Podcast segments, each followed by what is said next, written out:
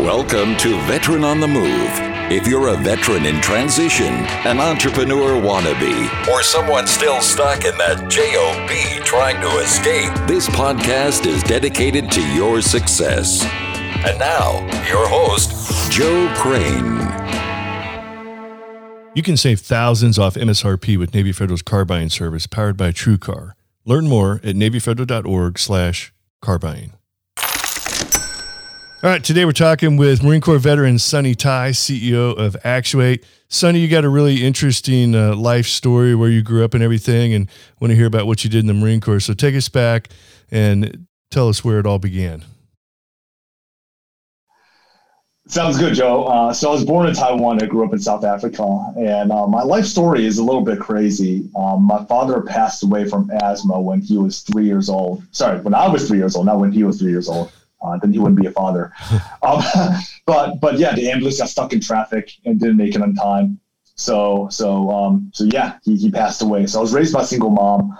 Um, when I was five years old, I found that I had asthma as well. Had a really bad asthma attack. Went to the ICU, and my oxygen mask and an IV in my veins.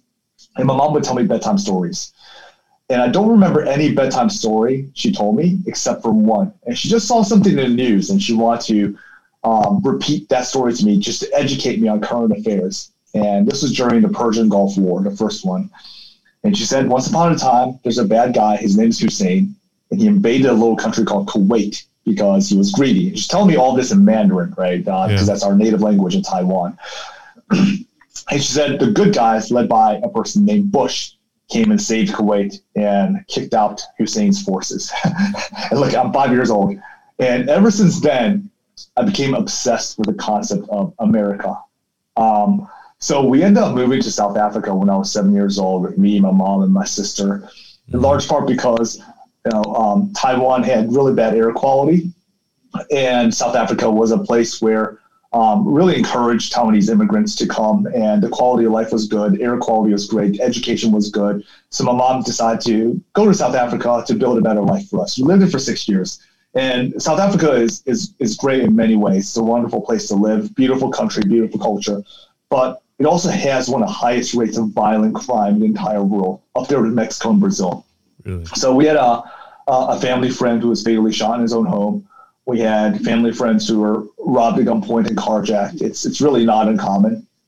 So um, my mom decided, okay, well, the next leap of faith I'm going to take is try to come to the United States. So she ended up coming to the U.S., finding a job. Uh, furniture company sponsored her to be a procurement manager. They paid twelve dollars an hour on H-1B visa sponsorship, and we came. So uh, at the time, I was 13 years old. Uh, came to do the second half of eighth grade, roll into high school in the Chicago suburbs, and and did high school here in the United States. And the way uh, I found the Marine Corps was that I decided to skip physics class and go take something called ASVAB, which everybody listens to this podcast is probably familiar with.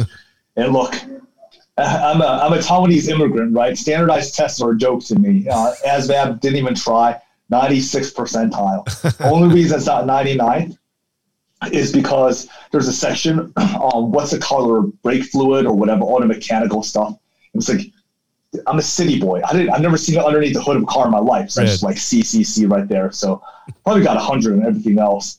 Um, and a first recruiter to start blowing up my phone. I'll never forget his name. Staff Sergeant Monty A. France, former Scout sniper. Um, and he was an expert at telling teenagers what they wanted to hear. oh yeah, you will. Once you put the uniform on, women won't be able to resist you honor, and courage, and commitment. Don't you want to serve your country? You're a stud already. I'll make you even more of a stud. All that stuff, right? So, um, so yeah, I bought it. I bought it. Uh, I, I, enlisted in the Marine Corps. Uh, went to Marine Corps Reserve so I can go to college at the same time. And when it came time to MOS selection, um, he said, "Hey, there's only three MOSs available to you. You could be an NBC defense specialist, motor vehicle mechanic or motor vehicle operator. So I'm there like, hey, Staff Sergeant, uh, I know what NBC defense is. I don't want to deal with poisonous gases. So um, how about motor vehicle operator? Can I drive tanks? He says, no, you can't drive tanks. I said, how about like the Rangers in Black Hawk Down driving Humvees? He said, it's just like the Rangers in Black Hawk Down.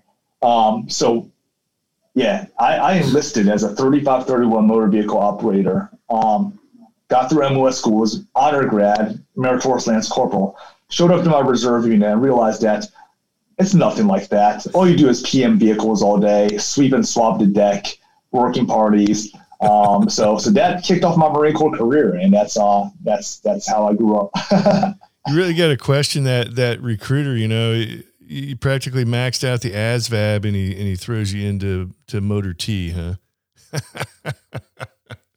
I had a company hilarious. commander. Um, his name was Major Porter, later on Lieutenant Colonel, and he one day brought me into his office. And I don't think I was a very good Motor T Marine, to be perfectly honest with you. And he said, "Hey, Corporal Tai, you're too smart for Motor T, aren't you?" I don't know what to answer to that. I'm like, yeah, that uh, sounds like a trick. I don't question. know, sir. I don't think so. Yeah, yeah. So am I supposed to say yes or no? Like, I, I don't get it. Um, but but yeah, I, I, I don't know. There was over three jobs that were available. I think at the time there was a lot of people enlisting. Uh, I wasn't qualified for any of the intel roles because I was a, I was on a green card and I was a U.S. citizen back then. So um, all the more desirable ones that require a high ASVAB score um, weren't offered. I mean, infantry wasn't even offered. To be honest with you, he said these are three openings you can you can choose and you got to pick one. So it is what it is. yeah, yeah. Contrary to popular belief, getting infantry is is not easy. Yeah, for yeah. I um, it's very sought after. I know, I know a lot of infantrymen and infantry officers, and um, you know, some of them are some of the most impressive people I've met in my entire mm-hmm. life. Now, don't get me wrong, I met the mouth breathers as well, right? but I, I feel like in the Marine Corps, infantry especially, is where you get the divergence, where you get the cream of the crop of the American population mm-hmm. and people who just honestly, um, for lack of a better better phrase, like you know, probably couldn't get great jobs elsewhere and decided to go in the Marine Corps, but they want to do something badass and go into infantry. Yeah. But regardless, I have profound respect for for all infantrymen. Uh, but but I've met some really really talented people from from Absolutely. the infantry.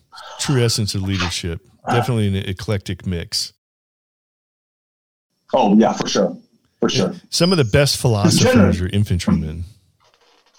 You know, yeah, because you know when you've been through um, when you've been through a combat situation as infantrymen, and you've been through the the um, apogee of human misery, um, I think that's when all your philosophical takes will start getting generated in your mind, whatever's up there, right? Yeah. no, nobody, nobody's driving a seven-ton truck as a, or PMing a motor, motor vehicle operate or motor vehicle mechanic or whatever, and start thinking about Kant and Rousseau and the meaning of life. Um, but alas, I digress. yeah. Okay, so um, so you were going to school while in the reserves. Uh, where did this entrepreneurial streak come from? So my mom brought went back to Taiwan from South Africa in 1996, and she comes back with a shiny new toy. It's a brand new Pentium 100 state of the art computer with Windows 95. And those of us who are a little bit older, who have um, had the pleasure of using DOS and Windows 3.1, when Windows 95 came out with that new GUI, it was just like amazing. Mm-hmm. Fell in love with computers fell in love with computers, wanted to be like Bill Gates. I made a pact with my childhood friends in South Africa that we would get together and start a gaming company one day, like a Blizzard Entertainment, right? Uh-huh. Um, that never happened. I didn't even become a software engineer. But one of my best friends in South Africa became a software engineer. But that planted a seed in my mind. I wanted to start my own company one day. I've also always wanted to do something around social impact. Just growing up in South Africa, um, you know, there's a huge, just like in the United States, but worse, huge disparity between the haves and have-nots. So just every day on our drive to school, you can see, quite frankly, the, the um, shanty towns, you know, uh, that are, are not too far away from the high income population centers where the white and Asian South Africans lived. So that always left a double impact on me. I've always wanted to do something that kind of made our society, made our world a little bit a better place.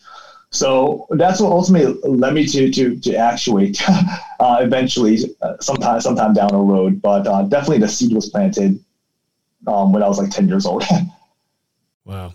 Okay, so so walk us through some of what you you know. If, did you just jump right into um, so your your company Actuate, um, which uh, has AI security systems where it allows security cameras to actually detect threats, such as certain people carrying weapons and that kind of thing.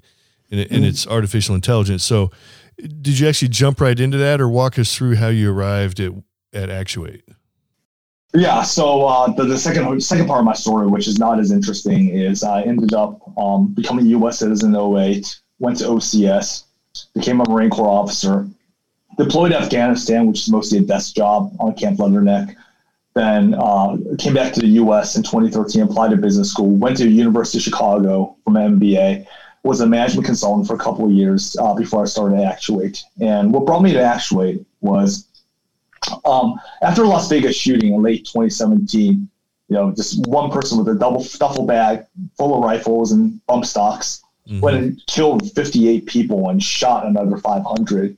Um, and I just started doing some research on, you know, whether or not we can use technology, not to solve the problem, because that's the problem is, is not going to be solved through technology, um, but at least to save lives when crisis situations happen.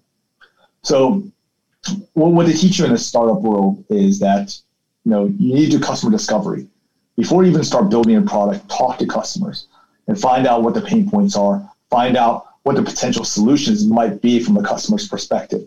So talk to a ton of teachers, uh, education administrators, law enforcement leaders from patrol officer all the way up to deputy chief. I even would sit by Chicago Police Department officers on a train and say, "Hey, look, I got this idea. What do you think? Like, would this help you?" If you were in such a situation. And uh, what I arrived at was that a lot of them came back and said, you know what, it'll be really cool if security cameras could automatically identify threats and provide us with real time information.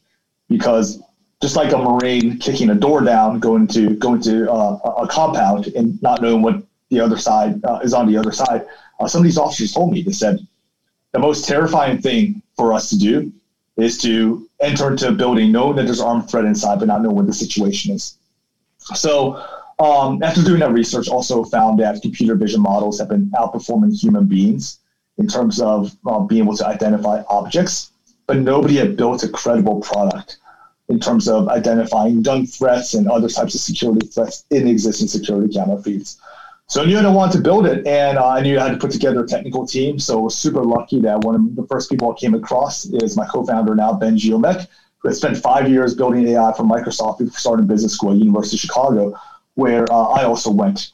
So long story short is 30 minutes, a 30 minute coffee chat turned into three hours, and we started working together early 2018, and uh, the rest is history. He's, he's upstairs right now or downstairs right now um, in the office, so we're still together today.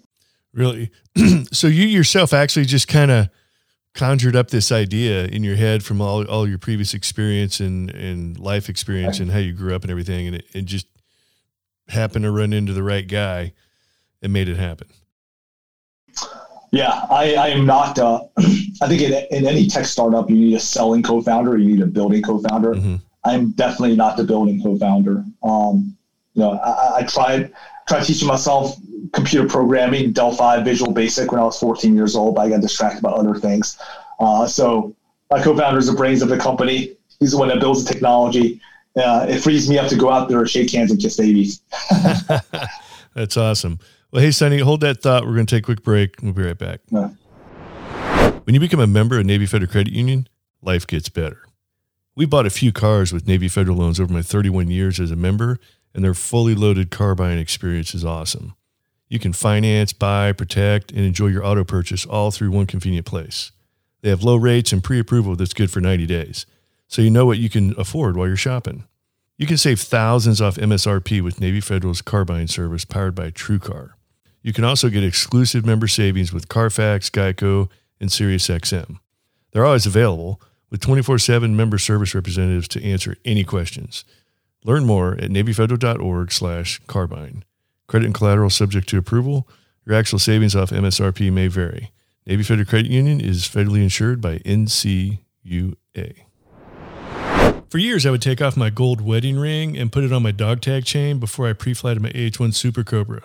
Crawling around on top of the transmission and engines presented many opportunities to catch that ring on something and cause serious damage to my ring finger.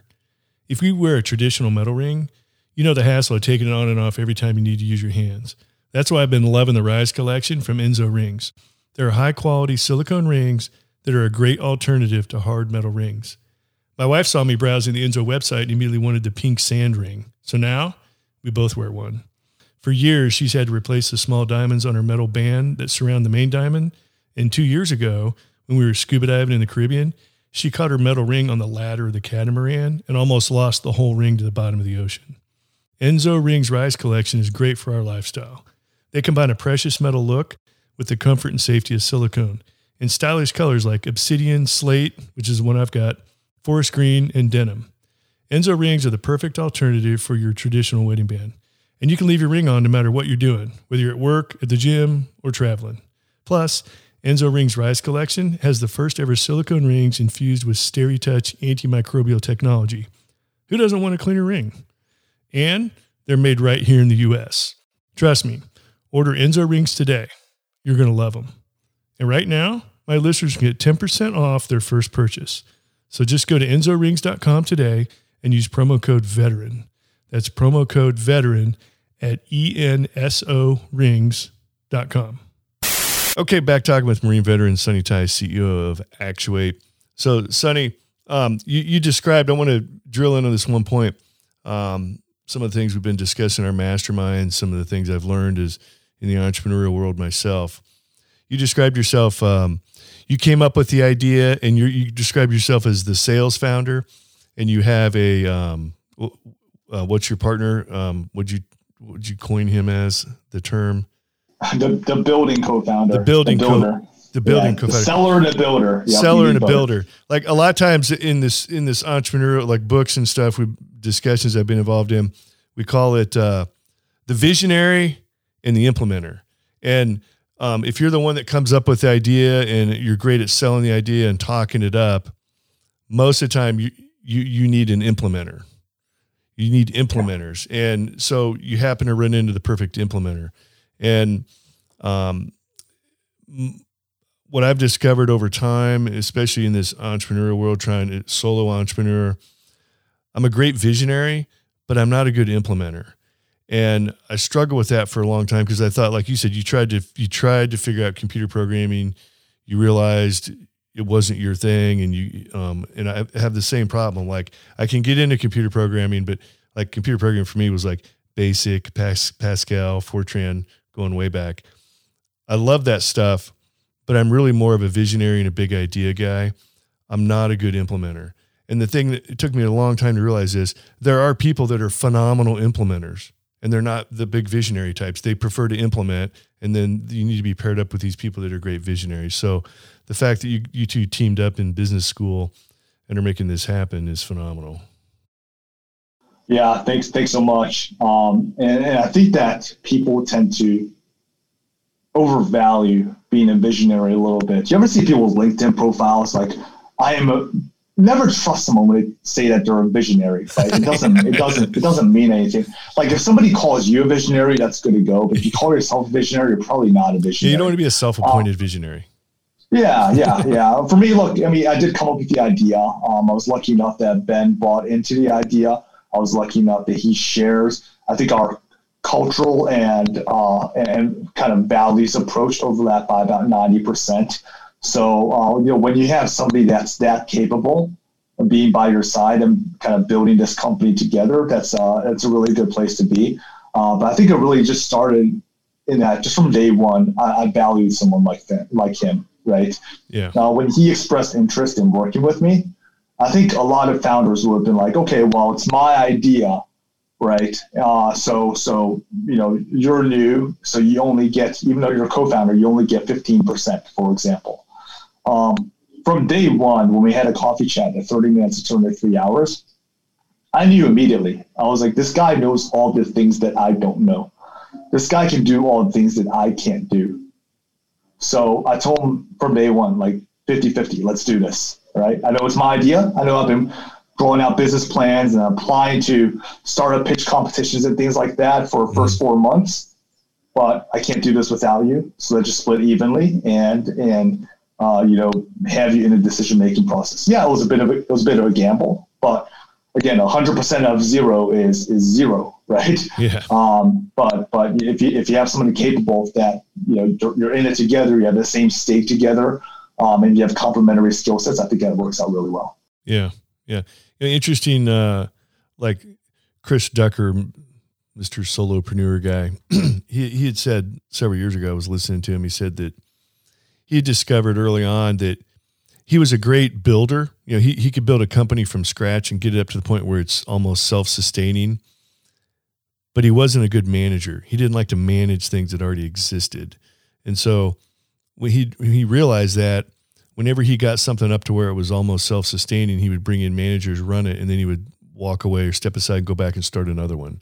And um and I've also talked about like you know the Mark Zuckerbergs and the Bill Gates and the Steve Jobs. It's very very rare to have a founder walk through all the different steps of a company going yeah. public and then getting very large. And if if you're only good at one or two of those phases, there's like four or five phases, um, and they say that um, a company like like uh, Apple or Microsoft typically would have had four or five different CEOs before it finally got to the main stage. Um, so it's very rare to have a founder take it all the way through to the end like that. And if you're if you fit one of those, like if you're the very beginning guy or if you're the second and third step and you're not good at the other ones, that's okay. Because I, I think oftentimes we enter in this world of entrepreneurship, we think we're supposed to be good at all of it. Like, but you, like you had, if you you you teamed up with the ideal partner, and you knew immediately. You knew you recognized he had what what you needed and what you didn't yeah. have, and and then it and then it just went from there. I mean, that's why culture is the most important part of building a company. I know that sounds very um, shapeless and vague. Like, mm-hmm. how do you define culture? I mean, culture is just. I, I think if without reading the Merriam-Webster um, definition, it just a, a set of traditions, practices, and, and, values and beliefs that drive an organization, mm-hmm. right? Um, and I, I, had one of our investors, Annalise, visit um, uh, last Friday, and, and, I was telling her, just bragging about our team, bragging about how good our team is. And I said, look, Annalise, we're going to continue to make tactical and strategic mistakes. And there are some people on our team who suck at certain things, but are really good at other things. And when you hire someone, you're never going to be able to get someone who is good at everything. Like these people are just so rare and and yeah. you know don't don't really exist. But team members can cover for each other's execution weaknesses. One team member is very strong in one area, one team member is not as strong in another area. Uh, you can cover for each other. It's just like in a Marine Corps, right? Combined arms. Um, you know, like a like a, a water purification specialist uh, it may not be as good in a fight on, a, on the ground kicking down doors, but good luck running a mission without potable water. Right, so one example. Yeah. Um, but but what really the glue that brings everyone together is that from a values and culture perspective, you have to be on the same page. Because if you're not, you bring on the wrong people. Worse, you bring in the wrong leaders. Uh, that's just use a sports sports analogy that can poison the locker room that poison the locker and poison the well far more than if somebody doesn't deliver on a specific skill set. Yeah. So going back to your point about one founder taking a company from from seed, pre-seed, or seed to IPO, yeah, that's I think that's relatively rare. Um, but but you know if if you build the right culture around your company, even if you step aside, subsequent leaders should be executing under that same culture and should not be changing that culture. That company will continue to be successful. Yeah. Now you, have obviously had a, a, a very interesting life. Uh, born in Taiwan, grew up mostly in, in, South Africa, then high school in the Chicago area. Uh, enlisted Marine, Marine officer. You had a wide, plus several degrees. You've got a wide range of experience and education. In the process of starting up you know, creating a startup and getting funding initially to get it going, how much of your military experience came into play in becoming successful and all that? Mm, I think a little bit. Um, if I said none, I'll be lying. If I said a lot, I'd be lying as well. I think what it taught me is to continue to put one foot in front of the other. It's like when you're on a 15 mile hump, right? You got freaking 100 pounds on your back. Uh, you know, you're carrying, and plus you got you're carrying your a 240 barrel and a freaking flak and Kevlar, all sorts of gear, and it's miserable. But you know that if you keep putting one foot in front of the other, you'll eventually get there.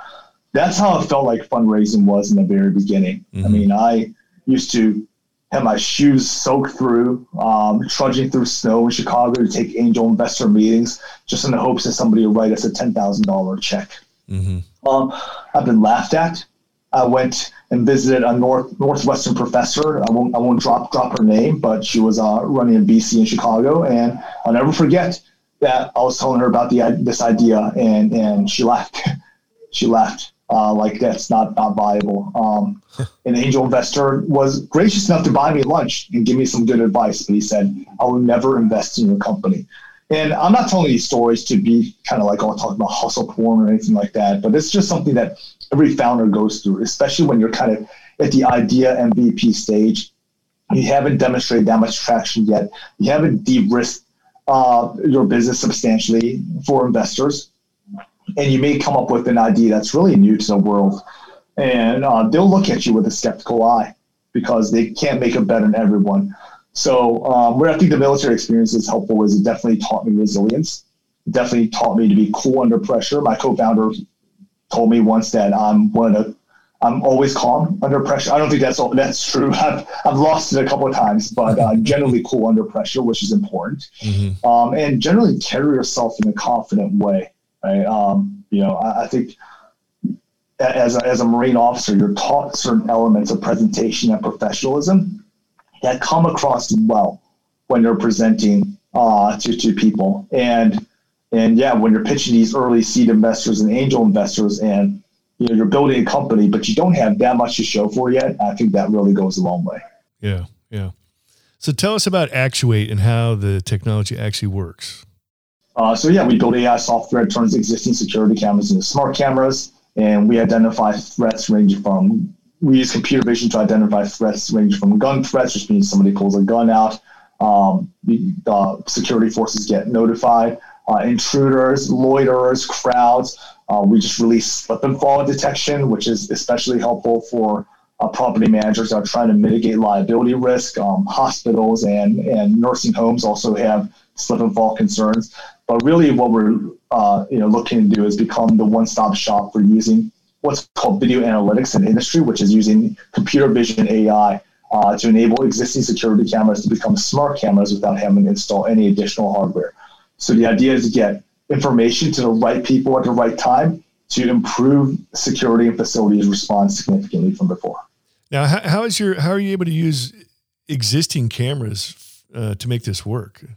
Yeah, so we, we sample frames in a very uh, bandwidth and compute efficient manner, and we send them up to up to the cloud where computer vision models sit. And yeah, we will just spin up EC2 instances on AWS and uh, and run all the compute on the cloud instead of having to uh, install some sort of a smart camera or GPU on site because that capex is something that a lot of customers are unwilling to make the investment in. Yeah, because I was envisioning, you know, when I first heard what your company does, envisioning, you know, some of the scanners are using at airports and that kind of thing. But you're able to, you're able to actually make this work with existing smart cameras. Literally, if you bought a $100 camera on eBay or Amazon, installed it in your home and connected to the internet, we can turn that camera into a smart camera if you would like. Okay, so you kind of explained how it worked on the technical side, but in layman's terms, how does it really work? Uh, how does it really work in terms of the computer vision model or in terms of the processes uh, like, helping uh, like is one of the things can can somebody detect can some of the the software actually detect uh, firearms weapons? Yeah absolutely. And, and that's, how, that's a cool competency that? like if somebody's got one in their pocket or something how does it detect that? Well if it's in a pocket and it's not showing then it doesn't detect it. Because it can only see uh, computer vision can only see what, what the camera can see, right? Because we sample frames from the camera and mm-hmm. process it. And, uh, you know, it, it's processed through what in data science is known as a convolution neural network, which basically means, and I'm not a technical person, so I say something wrong, embarrass myself, I apologize, uh-huh.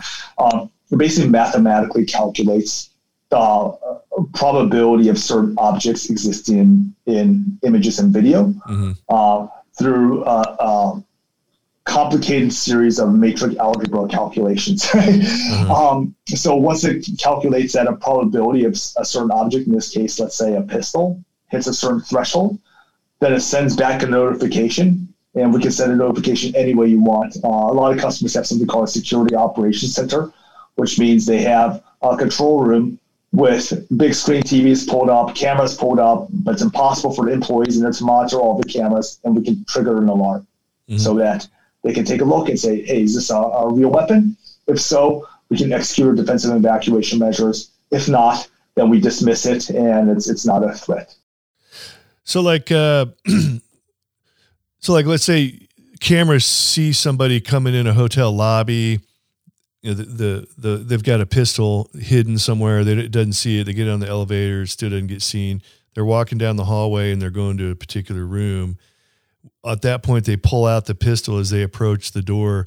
Th- then the hallway cameras pick it up and sound the alarm because at that point they, it's obvious when the guy pulls it out. But yeah, it wouldn't sound a public alarm. It was it would alarm the security operations center or mm-hmm. security staff because there are AI is not perfect. There are false positives. Uh, our false positive rate we believe is by far the industry low um, in production deployments. I mean, we our longest our longest tenured customer has been with us for I think two and a half years, and they get something like one false positive per 45 cameras per month, something really really low. Mm-hmm. So, um, you know, to them it's not a nuisance to say, okay, well that's not a real threat, and we'll you know uh, we'll, we'll dismiss that and and not not execute our defensive evacuation measures. Mm-hmm. Uh, last thing you want to do is alert the entire building, all the customers, if there's a false positive. So there's always a human in loop doing the verification.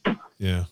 Can, can you give like some specific examples of whether it's fall detection or, you know, maybe not something so quite so sexy as detecting a weapon or something, but some specific instances where or, yeah. your software's been instrumental? Our most common use case is um, just regular people in vehicle detection and just identify people in vehicles where they're not supposed to be. So uh, there's a type of company called uh, a remote remote guarding company um, and it runs something called a central station. And again, it's a commercial version of a security operations center.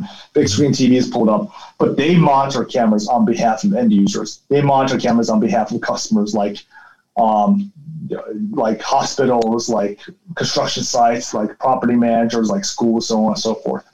And usually these operations are after business hours. So let's say 7 p.m. to 5 a.m and they'll do this monitoring to make sure that there's no there's no trespassers where they're not supposed to be. Mm-hmm. Um, another example, we um, just using loitering detection at some low-income housing properties. Um, a big issue that comes up with a lot of these properties is that there's usually nefarious activity happening in stairwells because people feel like they're not being seen there. Mm-hmm. So, um, but also if somebody just walks up the stairs, you don't want to you don't want to trigger an alarm, right, or identify them. But if somebody's loitering in stairwells, it's often something bad's happening. So we've used our used our AI to catch a lot of drug deals. Um, we caught public indecency of, of various forms, mm-hmm. um, and, and, other types of other types of kind of nefarious activity in our stairwells, just using our AI to help the security team respond to these incidents. Because when you have this, when you have this many cameras covering so many different things, the human eye just can't You'd have exactly. to have a, you have to have one person covering each camera to really f- catch everything. Yeah, and that's why uh, by using AI, you can narrow that down. You can use fewer people to monitor more cameras effectively uh, to identify where the anomalies are that require security of facilities response. Yeah. So, can you share what, what kind of numbers can you share with this? Uh, where's Actuate right now, and where do you see it going here in the near future? Yeah, we're currently deployed about 12,000 cameras um, mm-hmm. And we have um, a little bit under $5 million in annual revenues. Mm-hmm. Um, and we're growing super rapidly. Uh, we just, two months ago, we just closed an $8 million Series A venture, uh, venture financing round. And uh, that's going to enable us to really deepen our competitive moat in terms of hiring the, techni- the critical techno, techno, technical talent that we need. Uh, we just brought in a super talented engineering manager who graduated from Georgia Tech um, and you know, we hired a, a couple of new salespeople. Um, a salespeople that would just, a salesperson we just extended an offer to was a Cornell, Cornell grad. Another salesperson that we that just started two months ago was an Army Ranger who uh, graduated from West Point as a Rice MBA. So just continue to bring in that top tier talent so we continue to um, grow our company, but most importantly, provide value for our customers and help help make uh, our communities a little bit safer. Wow, that's awesome. Well, hey, Sonny, um, how do we find Actuate and get more information on it? Yeah, our website is www.actuate.ai, and my son, uh, my email address is sonny s o n n y at actuate.ai. That's awesome. And I do want to give you the final word. You know, if you're talking to somebody that's still in the military on their way out, just got out recently, and they're looking to get into the startup arena, get into entrepreneurship, what kind of advice comes to mind? Um, wow, that's that's really. I mean, you could run a whole another podcast just just talk about that topic. Oh, yeah. um, I think if I were to distill it down, is be decisive, right? Um, when I was in the Marine Corps, I remember I'll, I'll, never forget in the basic school, I almost failed in evolution because uh, um, the instructor said, "Hey, Lieutenant Tai wasn't decisive enough in, in his actions," and uh, I think ever since then I took it a little too far in, in terms of in, in certain things in life I become impulsive. so there's a happy balance there. But if you feel like you have an idea that you think can be impactful, uh, you've done your due diligence and validation, go out there and do it. Mm-hmm. Uh, this is probably the best time to raise money in recent history. A lot of people have made a lot of money in real estate, in the stock market, whatever the case may be, and they're looking to deploy that capital. And part of deploying that capital is they're willing to take higher risk bets. They're willing to invest in startups, right? So put the right team together, attract talented people to come and work with you, and, and go and build your company because um, this is not a bad time to, to be doing so. Awesome. Well, hey, Sonny, thanks for sharing your your uh, great story, uh, phenomenal personal story, in, in addition Thank to you. military, and look, uh, looking forward to seeing your future success in in the startup and entrepreneurial world. Thank you, Joe. All right, these two Marines are Oscar Mike. Thank you for listening to Veteran on the Move, your pathfinder to freedom. If you like the show, leave us a review on iTunes. Reviews are always greatly appreciated. So until next time, this veteran is Oscar Mike.